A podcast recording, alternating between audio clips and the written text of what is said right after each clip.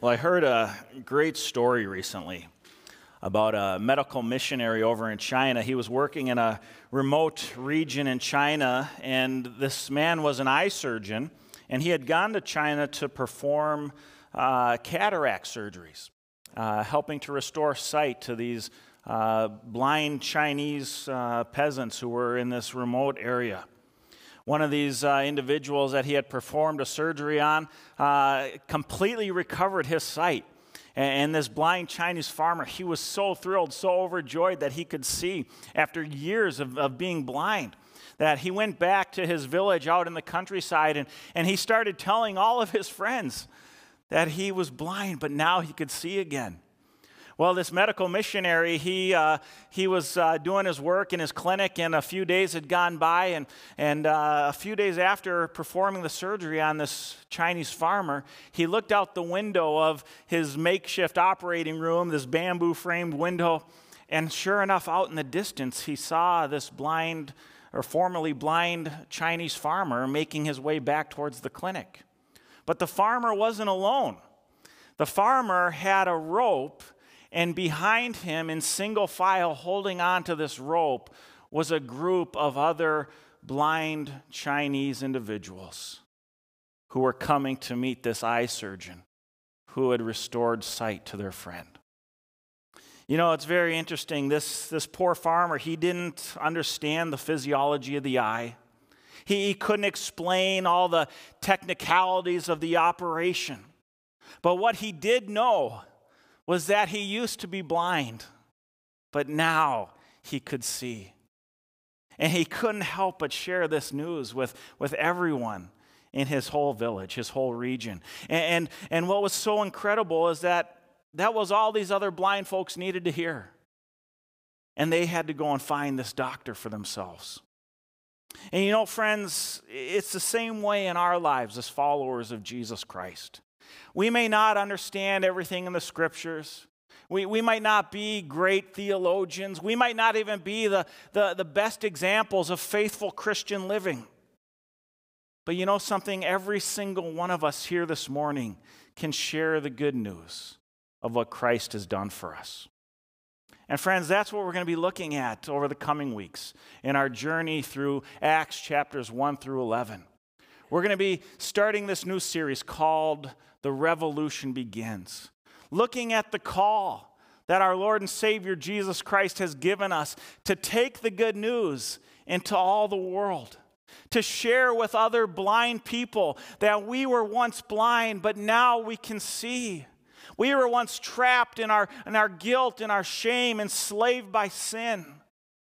But we met somebody who liberated us, who freed us, from all of that and brought us into new life. And so, this is what this new teaching series is all about the, the gospel revolution.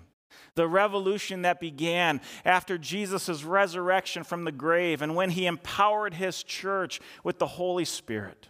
And they embraced this call, this mission to take the good news to the ends of the earth. Friends, we're going to see how God through the power of the Holy Spirit, ignited a revolution that literally changed the course of human history. So, we're going to be in the book of Acts over the next three months. This is going to take us through the end of May. And the book of Acts, as I mentioned earlier, is really a second part to the Gospel of Luke. Both the Gospel of Luke and the book of Acts were, were written by Luke. And, we know a little bit about Luke from the New Testament. He's mentioned about four times, and we know that he was a traveling companion of the Apostle Paul. Colossians chapter 4 actually tells us that, that Luke was a surgeon, a physician. And, and as a doctor, he was obviously highly educated. And so he was well qualified to record for us a, a, history of Christ's life, his death, his resurrection, but then the early advance of the Christian church. Now, Luke wrote his gospel along with the book of Acts to an individual named Theophilus. He, he opens his books, both the Gospel of Luke and the book of Acts, by, by referencing this gentleman, Theophilus. And we surmise that Theophilus was very likely a convert to Christianity, a, a, Gentile, a Roman convert, probably somebody of high standing in Roman society. And Theophilus used his own wealth. He commissioned Luke to write the gospel and the book of Acts so that not only he but others would have an early record of the life of Christ and the advance of the early church. Now, now isn't that awesome to think about? I mean, we could preach a whole sermon just on that point alone. Here's this guy, a Gentile, a Roman, who becomes a follower of Jesus. He's convinced that Jesus is the Jewish Messiah that was promised, that he died, he rose from the grave, that he ascended into heaven, that he reigns today. He became so convinced of that that he was willing to invest his own money, his own resources in compiling a historical record for us so that we too could come to faith in Jesus. What an incredible model. Friends, every single one of us can contribute to the great mission that we've been given. Here's this guy, Theophilus, right? He, God didn't call him to be the Apostle Paul. He didn't call him to go to the ends of the earth. But you know what? He did call him to use his treasure to make an investment for all of eternity by commissioning these two books that we're blessed to have today. And so Luke wrote this book for this man named Theophilus. What's really interesting, the book of Acts, along with the Gospel of Luke, were probably written no later than 64 AD. So we're talking roughly 30 years after Jesus' death and resurrection. And so, for an historical record, these were very early documents. They were written and being passed out in the lifetime of those who were still around who had seen the life of Christ, his death, and his resurrection with their own eyes. So we have a very trustworthy historical account here in the book of Acts about the spread of the early church. Now, for our series in the book of Acts, uh, as I mentioned when we started our last series in the book of Micah, we're going to be using a, a, variety of Bible translations here over the, over the next year. And uh, during our Micah series, we preached through the Christian Standard Bible. For our series in the book of Acts, we're going to be using the English Standard Version, the ESV translation. So if you're interested in getting a copy of that or you want to download it on your app, uh, the a Bible app or something. We're going to be in the English Standard Version translation through our series in the book of Acts. Now, this morning, what I want to do is I want to read for us the first chapter. We're not going to be able to read the entire chapter as we go through the whole series, but today, this is so foundational to, to everything that we believe and are as the church that I want to read the whole chapter. And then I want to come back and I want to identify three aspects that are at the heart of the gospel revolution. Three things, three foundational pieces to the revolution that we've been called to as God's people. So if you want to follow along, the, the words will be on the screens behind me. I'm reading from Acts chapter 1, verses 1 through 26. Luke starts out In the first book, O Theophilus, I have dealt with all that Jesus began to do and teach until the day when he was taken up, after he had given commands through the Holy Spirit to the apostles whom he had chosen. He presented himself alive to them after his suffering by many proofs appearing to them during 40 days and speaking about the kingdom of God. And while staying with them, he ordered them not to depart from Jerusalem, but to wait for the promise of the Father, which he said, You heard from me. For John baptized with water, but you will be baptized with the Holy Spirit not many days from now. So when they had come together, they asked him, Lord, will you at this time restore the kingdom of Israel? He said to them, It is not for you to know the times or seasons that the Father has fixed by his own authority, but you will receive power when the Holy Spirit has come upon you. And you will be my witnesses in Jerusalem and in all Judea and Samaria and to the end of the earth. And when he had said these things, as they were looking on, he was lifted up, and a cloud took him out of their sight. And while they were gazing into heaven, and as he went, behold, two men stood by them in white robes. And they said, Men of Galilee, why do you stand looking into heaven? This Jesus who was taken up from you into heaven will come in the same way as you saw him go into heaven. Then they returned to Jerusalem from the mount called Olivet, which is near Jerusalem, a Sabbath day journey away. And when they had entered, they went up to the upper room where they were staying. Peter and John and James and Andrew, Philip and Thomas, Bartholomew and Matthew, James the son of Alphaeus, and Simon the Zealot, and Judas the son of James. All these, with one accord, were devoting themselves to prayer, together with the women and Mary, the mother of Jesus, and his brothers. In those days, Peter stood up among the brothers. The company of persons was in all about 120. And Peter said, Brothers, the scriptures had to be fulfilled, which the Holy Spirit spoke beforehand by the mouth of David, concerning Judas, who became a guide to those who arrested Jesus. For he was numbered among us and was allotted his share in this ministry. Now, this man acquired a field with the reward of his wickedness, and falling headlong, he burst open in the middle, and all his bowels gushed out. And it became known to all the inhabitants of Jerusalem, so that the field was called in their own language Akeldama, that is, field of blood. For it is written in the book of Psalms, May his camp become desolate, and let there be no one to dwell in it. And let another take his office. So, one of the men who have accompanied us during all the time that the Lord Jesus went in and out among us, beginning from the baptism of John until the day when he was taken up from us, one of these men must become with us a witness to his resurrection. And they put forward two Joseph, called Barsabbas, who was also called Justus, and Matthias.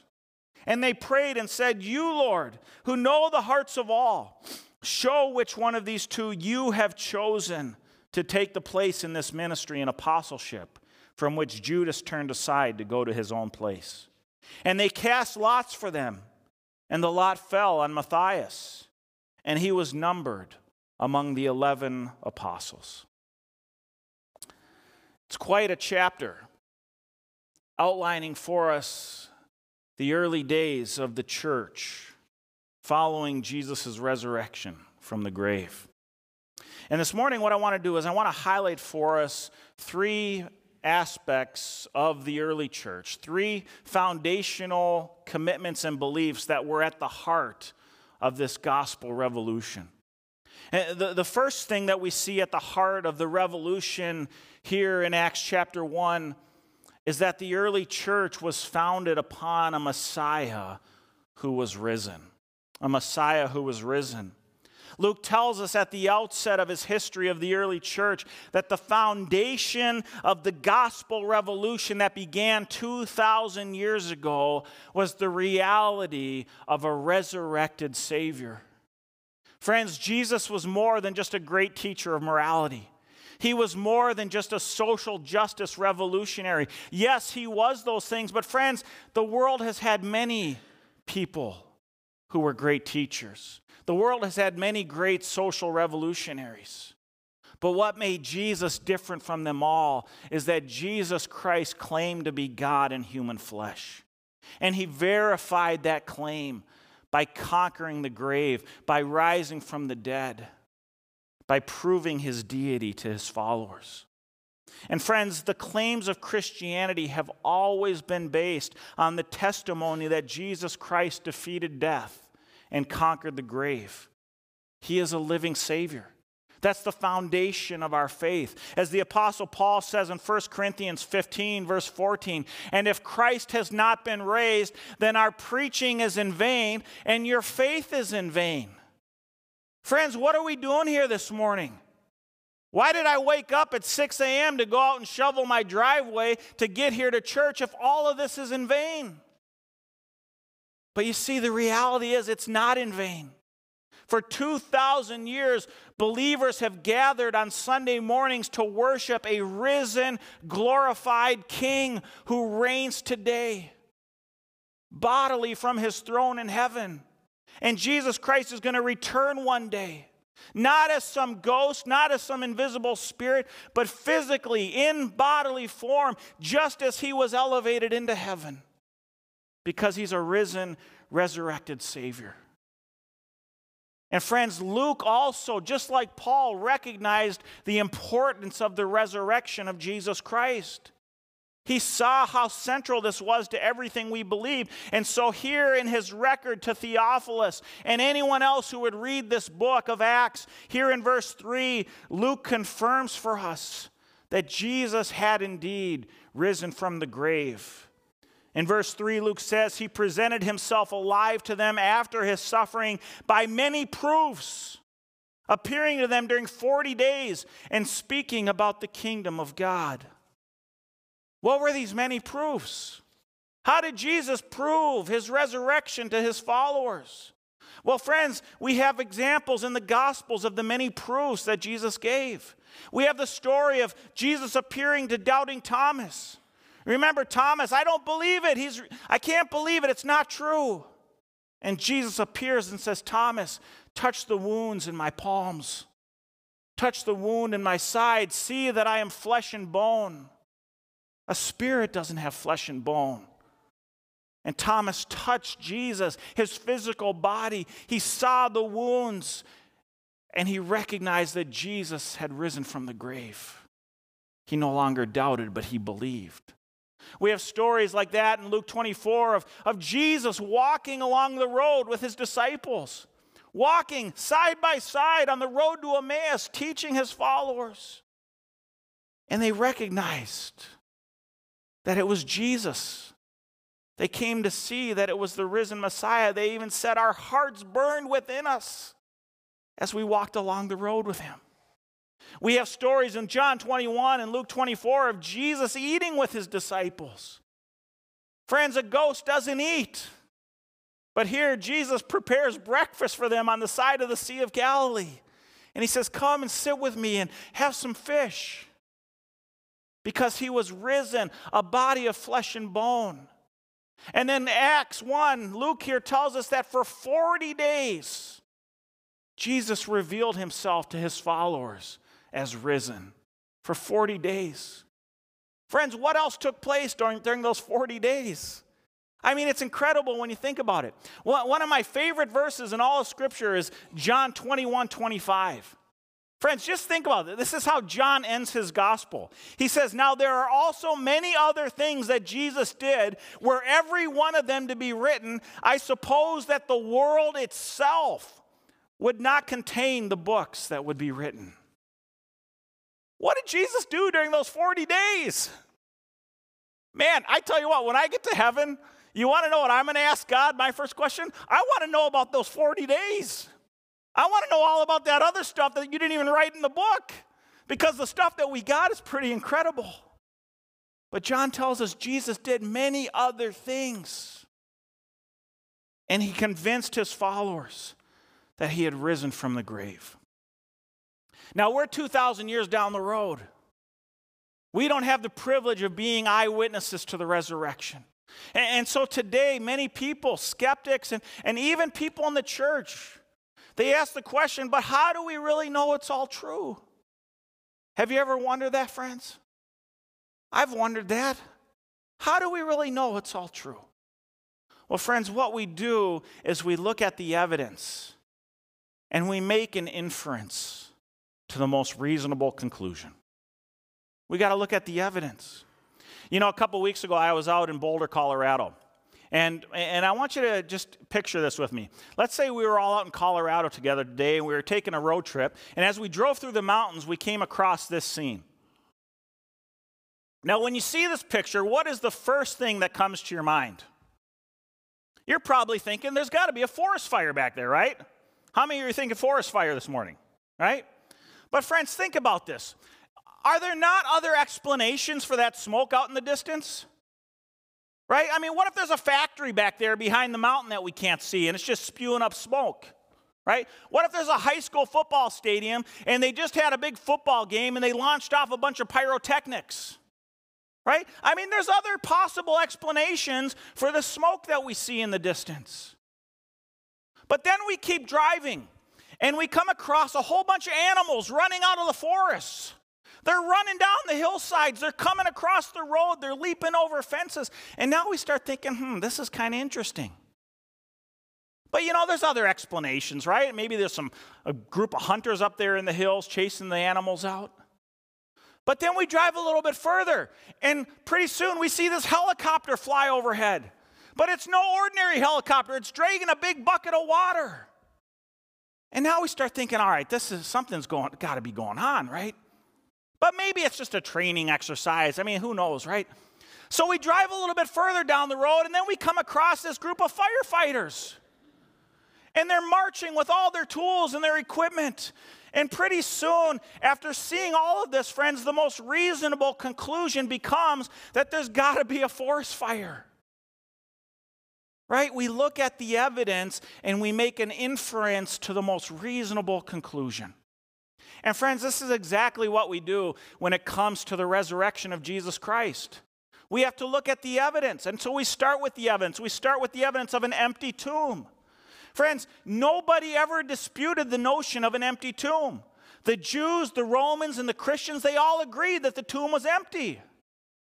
There is no early historical account of anyone disputing the empty tomb. The tomb was empty. And then we have the evidence of the eyewitnesses. The Apostle Paul in 1 Corinthians 15 tells us, he gives us a long list of names, and then he tells us that there was an appearance of Jesus where he showed up to over 500 of the brothers at the same time. Now, in the ancient world, they never recorded women in their testimony. So, so if they had been counting our worship service this morning, for example, they would have said, well, there were about 200 men there.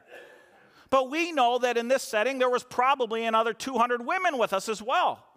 And so when Paul says there were 500 brothers who saw Jesus at the same time, we can surmise that there were probably an equal number of women, maybe children as well. So now we're talking upwards of a thousand people who saw Jesus alive, risen in the same moment.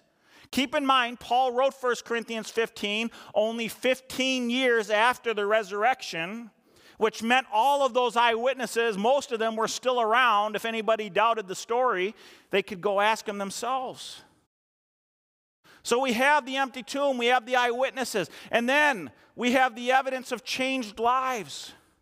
The disciples who, who go from hiding after Jesus' arrest fearful, timid, cowardly, to just a few weeks later, boldly standing in the middle of the temple courts proclaiming that Jesus, who all of you crucified, is now risen and reigns in heaven. Friends, they were so convinced that Jesus had risen from the grave, 11 of the 12 disciples would go to their deaths as martyrs, never once renouncing the resurrection of Jesus Christ. Luke tells us in Acts chapter 1 that when the early church gathered, even Jesus' brothers were present. That's fascinating because in the Gospels, we're told that Jesus' brothers thought he was crazy. They didn't want anything to do with him. And yet, just after the resurrection, here the brothers are praying and worshiping with the early church. How do you explain that change? Not only that, but we have brothers of Jesus like James, who would become the leader of the church in Jerusalem. He would go on to write the book of James. He was so convinced that his brother, Jesus, was the Messiah, risen from the grave, that when the Jews came and asked him to renounce his faith in Jesus, James says, I'm never going to renounce my faith in Jesus. And they took him to the top of the temple. They threw him off the top of the temple. He survived the fall, so they proceeded to stone him to death and never Never once during that time did James say, okay, this is all a scam. We made it all up. And then you have the guy, a guy like the Apostle Paul, who started out as Saul, a zealous persecutor of the, of the early church. He got permission from the Jewish Sanhedrin to travel all over the Middle East, arresting Christians, shutting down churches. He was complicit in the murder of, of numerous people in the early church, including Stephen, who we're going to read about in a couple weeks, the first martyr. And yet, Paul, Saul, in his hatred of the church, would eventually be transformed, taking the name of Paul, becoming the greatest champion of early Christianity that we know of. Friends, how do you account for these changed lives? Unless, as these individuals themselves tell us, they saw the resurrected Savior. And then you have the example of the rapid growth of the early church in the first century. Friends, in a hostile climate, a hostile Jewish culture that, that wanted nothing to do with, with, with a new movement like Christianity. The Jews actively persecuting the church. And then you have the, the occupying Roman Empire. They didn't want the Christian church to grow and spread. They openly oppressed and persecuted the church. And yet, we know within a few short years, the church began to spread throughout the Middle East and North Africa like a wildfire. How do you account for the rapid spread of the early church? Friends, pretty soon the evidence just keeps mounting and mounting and mounting, and the only reasonable conclusion is that Jesus Christ is risen from the grave. Friends, when you look at the reality of the gospel revolution that was ignited 2,000 years ago, there's only one explanation that makes sense in light of all the evidence that Jesus Christ rose. He's a living Savior, He's our reigning King today. And you want to know something this morning? The revolution that began 2,000 years ago, this revolution that began in Jerusalem 2,000 years ago, is still on the march today. It's still on the move today, transforming hearts, bringing hope to the hopeless, fighting injustice around the world, and piercing the darkness with the truth of God's grace and the hope of the gospel of Jesus Christ. Friends, I'll tell you something this morning. No other revolution in history can compare to the gospel revolution of Jesus Christ. And it's all because this revolution is founded upon a risen and living Savior. And it's that truth that continues to propel the Jesus movement around the world and throughout history. And it can't be stopped because Jesus says, even the gates of hell will not stand against us. He's going to build his church. We worship a risen king. Secondly, this morning, Luke tells us at the heart of this revolution, not only do we have a Messiah risen, but secondly, we have a mission received. We have a mission received. Friends, we've been given our marching orders by our King, Jesus Christ. Look at verse 8 with me in Acts chapter 1. Luke records Jesus saying, But you will receive power when the Holy Spirit has come upon you, and you will be my witnesses in Jerusalem and in all Judea and Samaria and to the end of the earth. Friends, this final teaching of Jesus to his disciples is known as the Great Commission. And do you want to know something? All four of the Gospels record a version of the Great Commission. Probably the most famous recording of the Great Commission was given to us by Matthew in Matthew chapter 28. Matthew records Jesus saying these words. And Jesus came and said to them, All authority in heaven and on earth has been given to me. Go therefore and make disciples of all nations, baptizing them in the name of the Father and of the Son and of the Holy Spirit, teaching them to observe all that I have commanded you. And behold, I am with you always, even to the end of the age. Friends, this is the Great Commission. This is our mission. These are our marching orders. This is the command that Jesus gave his church to fulfill while he reigns from heaven until the day he returns. We are called to go and make disciples. Sadly, though, many people in the church today have lost sight of this mission. George Barna, the, the famous Christian pollster, this past year, 2018, in his annual survey of the state of the American church, you want to know what he found? He found that 51% of United States churchgoers were unfamiliar with the Great Commission.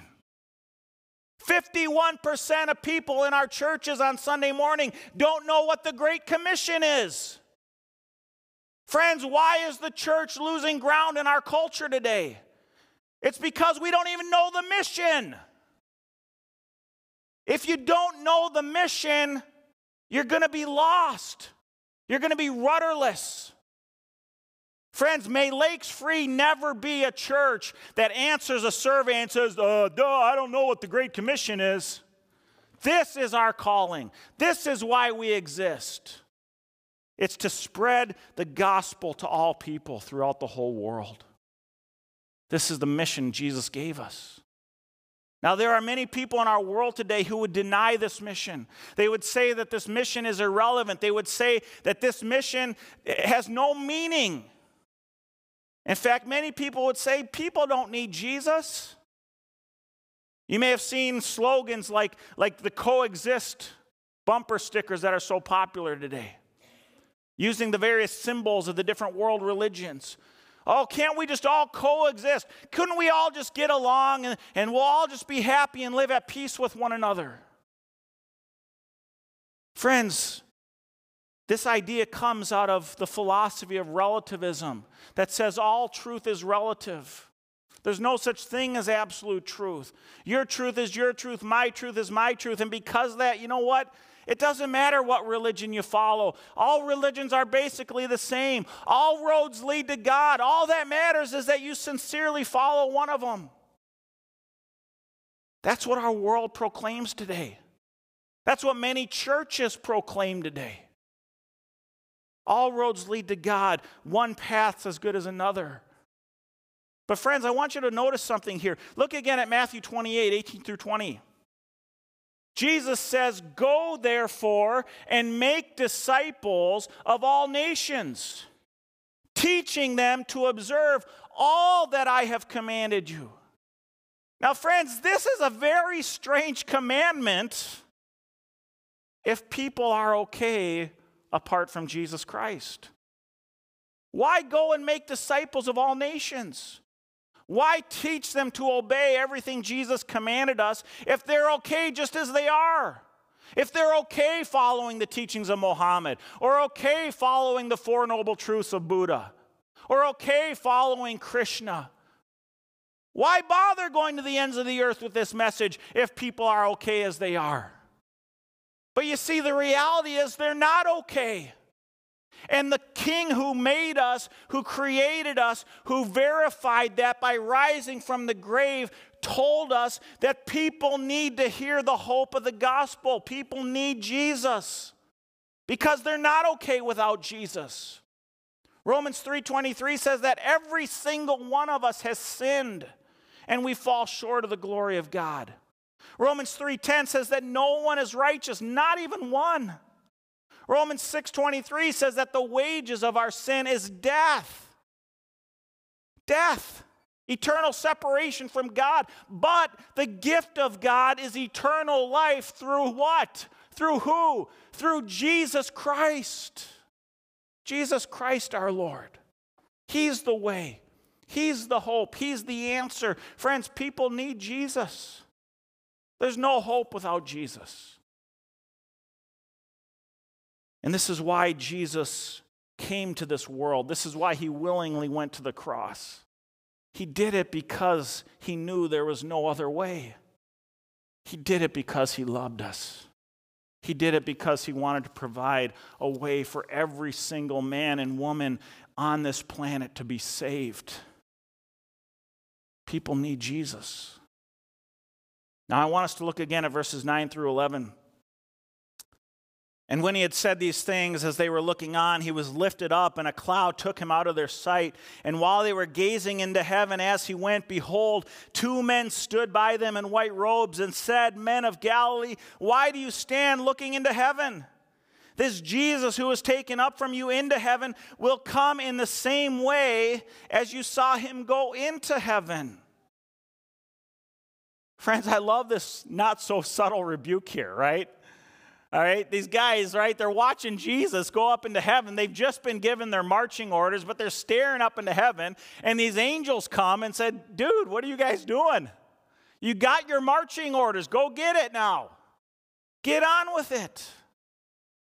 These disciples, they needed this uh, angelic kick in the pants, if you will. I think some of us could use an angelic kick in the pants to get back on the mission that God's given us. Friends, you want to know what the number one challenge facing the church is today? It's not secularism. It's not liberal theology. It's not cultural immorality. The number one challenge facing the church today is we've got too many people standing around looking up into heaven and not enough people living on mission. That's our problem. And I love the, if you were here at our apologetics conference last week, and I love the challenge J. Warner Wallace gave us in his last session on Saturday morning. Remember his challenge? He said, Look, we're not here to entertain you this weekend. Don't just come to five years of apologetics conferences and not do anything with the information we're teaching you. He said, Go out and do something with it, use it. Share the good news. Tell people about the hope that we have in Christ. Friends, I'm going to let you in on a little secret here this morning. You will have all eternity to not tell anyone about Jesus. You know that? You'll have all eternity. You won't have to tell anyone there about Jesus. It's the one thing you can't do in heaven. You can't share the gospel. So make your time in this life count. Follow our marching orders and share the good news of Jesus Christ. Friends, that's why we exist as a church. Goes all the way very back to the very beginning 34 years ago. Why does Lakes Free Church exist? We believe that God has placed us in the Chisago Lakes area to be a loving, biblical, relevant witness to the good news of Jesus Christ. That's why we're here. And if we ever forget that, friends, this place is dead. Now, if we're going to live on mission, we're going to need to have some fundamentals in place. All right, I, I remember growing up in Eden Prairie, I played football from fourth grade through high school. And in Eden Prairie, football is a big deal, right? Since 1996, we've won 11 out of 22 state championships. Okay, how do we do that in Eden Prairie? We do it by emphasizing the fundamentals. From the time you're in fourth grade all the way through senior year in high school, all you do is you practice the fundamentals. And our coaches will tell you, Coach Mike Grant, Bud Grant's son, he'll tell you, look, at we're not going to be the flashiest team out there. But you know what? We're going to beat everybody else because we're going to be better than everybody else at doing the basics. And if we can do the basics better than everybody else, we're going to beat everybody else. And so we win championships. That's what we do. Now, I didn't win one. My class never won one, but my brother, my brother, he won two championships, and he never, never lets me forget it. but we got to focus on the fundamentals. And you see, in the same way, Luke shows us that the early church was built upon a strong core of fundamentals. And so here in Acts chapter 1, he gives us a model revealed. A model revealed. And I'm just going to go through these points real quickly this morning. Luke tells us here at the end of Acts chapter 1, he says that a church on mission is a church united in three things. Number one, a commitment to prayer. Number two, a confidence in Scripture. And number three, a certainty in God's sovereignty. A commitment to prayer, a confidence in Scripture, a certainty in God's sovereignty. And friends, we see this here in Acts chapter 1, 12 through 26. Where is the early church when they head back to Jerusalem? They're in the upper room, all in one accord, united in prayer. And they're praying. And as the great revivalist J. Edwin Orr once noted, no great spiritual awakening has ever begun anywhere in the world apart from united prayer. Christians persistently praying for revival. And so we find the early church here, and they're praying. And what does God do in answer to their prayers? He shows up, we're going to see next week, and He empowers them with the Holy Spirit, and they go on and they change the world. 120 people. It might have been a small church, but they believed in a very big God. And so they prayed, and they prayed in expectation, and the Holy Spirit shows up, and pretty soon the church blows up and spreads like a wildfire. It couldn't be contained. And it began with people united in prayer. Friends, what if our church began to pray like that? What if we began to pray for revival here in Chisago Lakes? Friends, we, we give up so easily today. Oh, the, the world's do, the done for. The, you know, it's going to hell in a handbasket. Our culture's lost forever. We're never going to recover. Don't you think some of those early Christians might have thought that too? I mean, you think we've got it bad? They had real oppression. They had people being dragged into jail, thrown into the Colosseum, being torn apart by lions. Friends, we got it easy today, and we give up. Oh, the culture's lost, it's done for. What if we committed to praying praying for revival, saying, Jesus, bring revival back to our land, change hearts and lives. God, use us to be your people and your ambassadors. And it starts with prayer. Friends, we got to be a church united in prayer. We see here, secondly, a, a confidence in Scripture. Judas is dead. They only got 11 apostles. Jesus said, We need 12 apostles.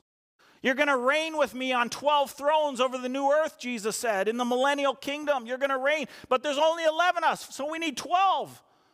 So what did they do? They went to Scripture. Peter stands up and he quotes the Psalm, Psalm 69, 25, Psalm 109, 109, verse 8. He goes to the Psalms and he says, Look it. The Psalms told us Judas was going to disappear. Let his camp be desolate. Let there be no one there to dwell in it. But then the Psalms also tell us that another was supposed to take his office. Peter went to Scripture, friends. That's important to recognize. Because think about this Jesus is gone, the Holy Spirit hasn't come. But what do we have? We have the Word of God. And so they go to the Word. And the Word was the foundation of the church from the very beginning. And that's why it's still our foundation today. Because Peter believed, just like I hope every single one of us here today believes, Psalm 119, 105, Your word, Lord, is a lamp unto my feet and a light unto my path. And even when my king is in heaven and when the Holy Spirit hasn't yet come upon me, I can still know God's truth because I have his revealed word. I have the scripture. Friends, the scripture's always been our foundation. That's why we stand on the word of God every Sunday morning here at Lakes Free. And then thirdly, we see that they had a certainty in God's sovereignty. Look what, look what Luke tells us. Peter says, verse 24, and they prayed and they said, You, Lord, you know the hearts of all. Show us which one of these two men you have chosen to take the place in this ministry and apostleship. They prayed to the Lord, Show us which one of these two men you have chosen.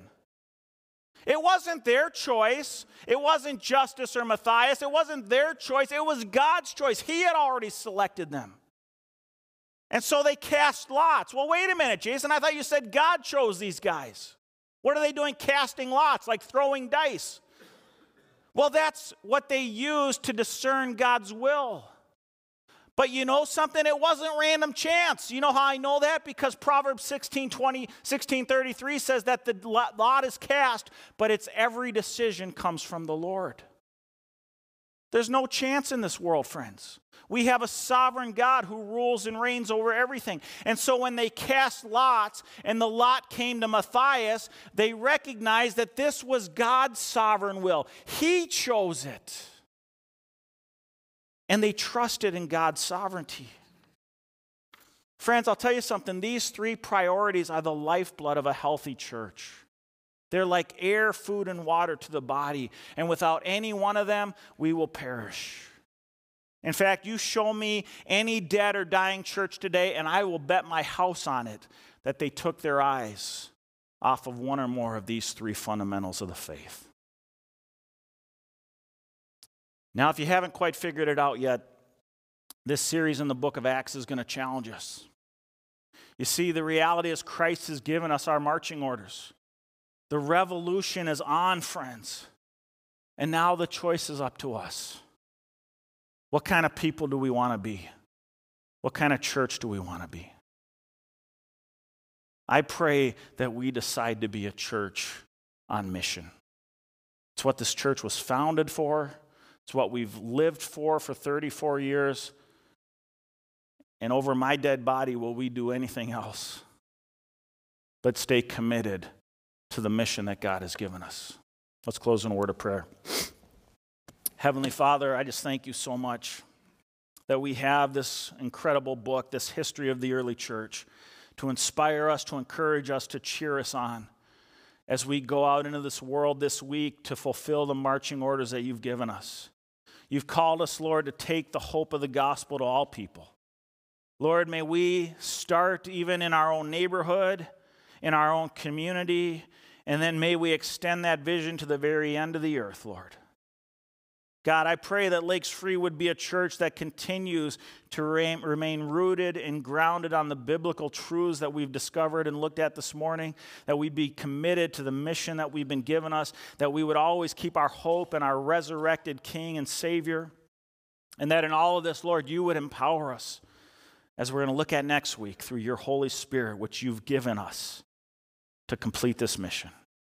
God, let us be a people on the move, on the march, on mission together for the glory of God. In Jesus' name, amen. I'm going to have you stand for our benediction this morning from Hebrews chapter 13, verses 20 and 21. Now may the God of peace, who brought again from the dead our Lord Jesus, the great shepherd of the sheep, by the blood of the eternal covenant. May he equip you with everything good that you may do his will, working in us that which is pleasing in his sight. Through Jesus Christ, to whom be glory forever and ever. And all God's people said, Amen. Amen. God bless you, friends.